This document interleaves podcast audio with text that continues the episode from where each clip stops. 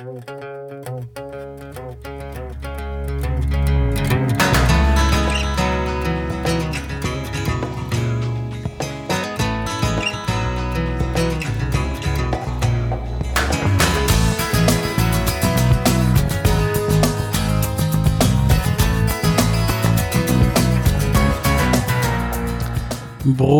הבאים למסך של כסף, פודקאסט בשידור לא כל כך חי, אבל עדיין רלוונטי.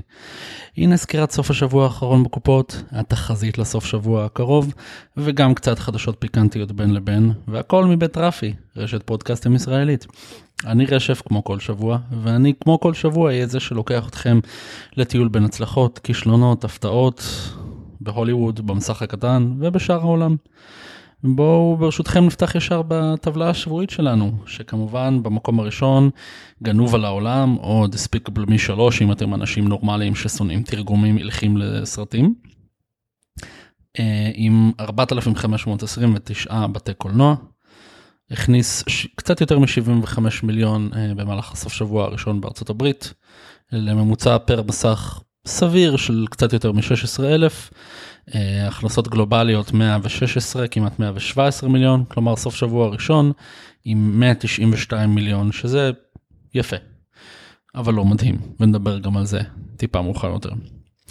בייבי דרייבר הסרט של אדגר רייט פתח ב-3226 אה, מסכים אה, והצליח להכניס 21 מיליון דולר במהלך הסוף שבוע.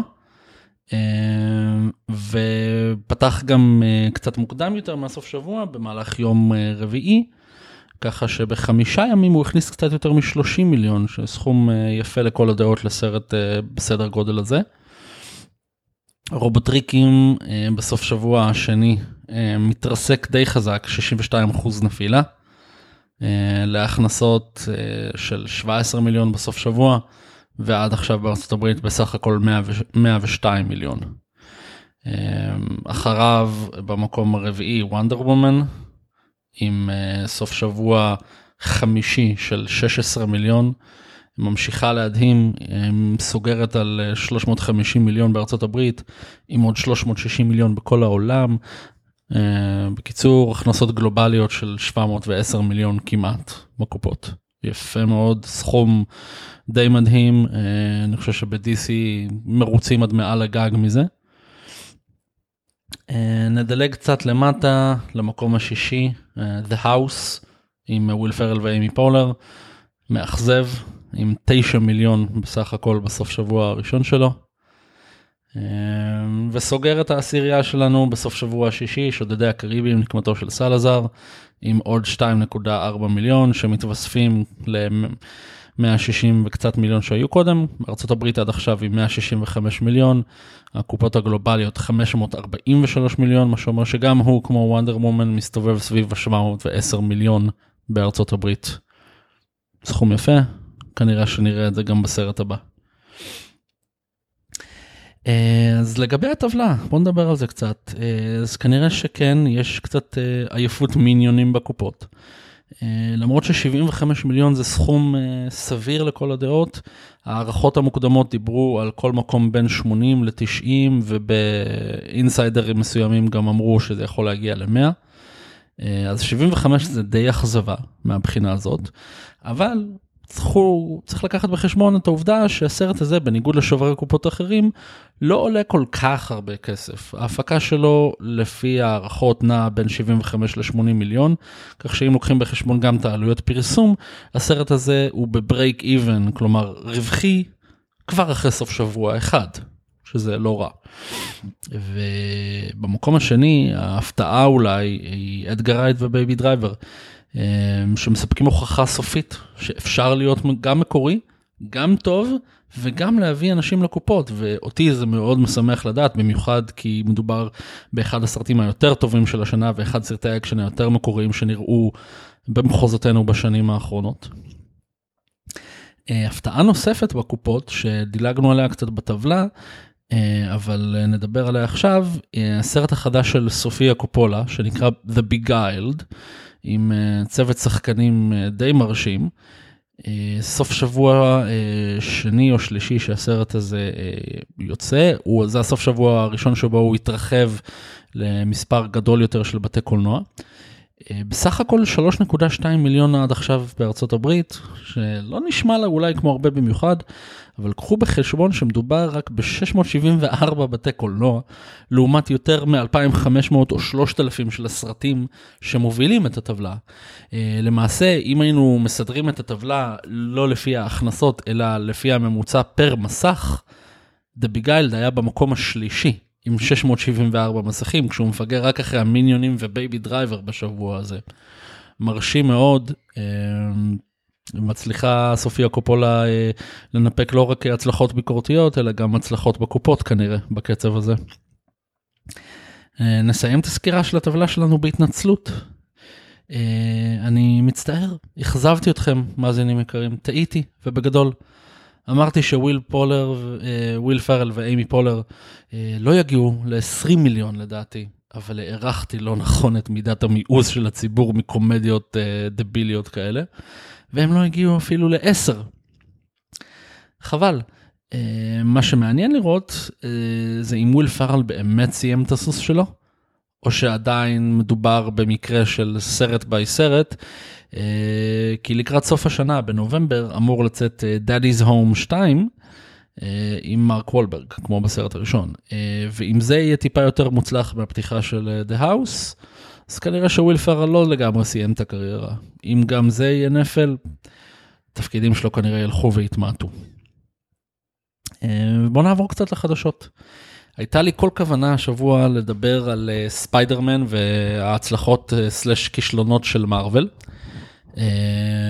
אבל סיפור אחר תפס לי את הזווית של העין. אה, ואני אקדיש לו במקום את הדקות הבאות, כשספיידי כנראה יחכה לסוף שבוע הבא, כשנוכל כבר לדבר על ההצלחה שלו בקופות, ונשווה אותו לסרטים אחרים של מארוול. בשבוע שעבר הזכרתי ממש במילה או שתיים את מידת החשיבות של סין לפרנצ'ייזים כמו רובוטריקים, מהיר ועצבני, שודדי הקריבים ועוד כל מיני כאלה, ורציתי להקדיש לנושא של סין כמה דקות. בגלל שאני אוהב קצת מספרים, בואו נדבר עליהם. שוק הקולנוע של סין גדל בקצב היסטרי בשנים האחרונות.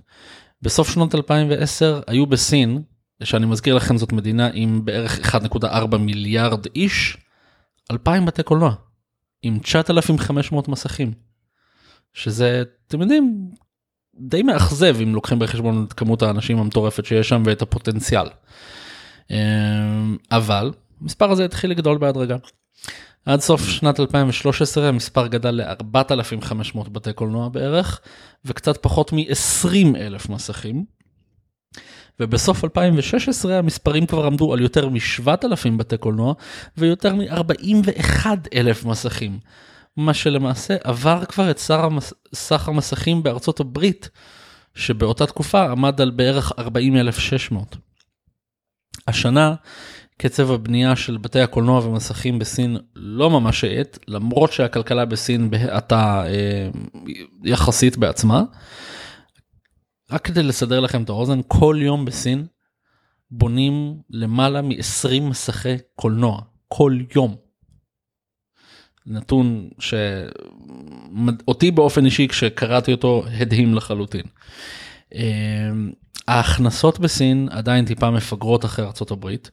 אה, ונכון לסוף 2015 עמדו על 6.5 מיליארד דולר לעומת 11 מיליארד דולר.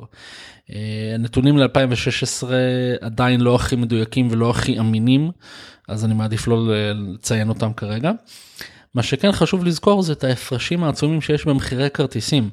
בסין אפשר למצוא כרטיס לסרט חדש בהצגות מסוימות בחמישה או שישה דולרים, ולפעמים בהצגות פחות טובות או פחות אה, פופולריות גם בשלושה וארבעה דולרים. אה, בערים גדולות בארצות הברית, ניו יורק, לוס אנג'לס, כל עיר מרכזית למעשה, אתם יכולים אה, למצוא כרטיס לסתם סרט באמצע השבוע ב-12-13 דולר לפעמים. ואם אתם רוצים ללכת לאיימקס תלת מימד בסוף שבוע, תשלמו על תענוג לפעמים 18 ו-20 דולר.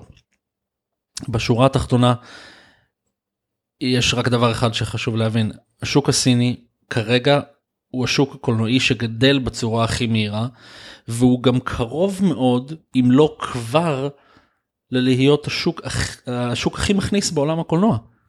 אמ, כשמוסיפים למספרים האלה את החברות הסיניות שקנו בשנים האחרונות אה, חברות הפצה אמריקאיות, או שהפכו לחברות הפצה בעצמן, אה, ואת מידת ההשפעה שיש לכל מיני תאגידים סיניים על אולפנים, אה, מקבלים דבר אחד מאוד ברור.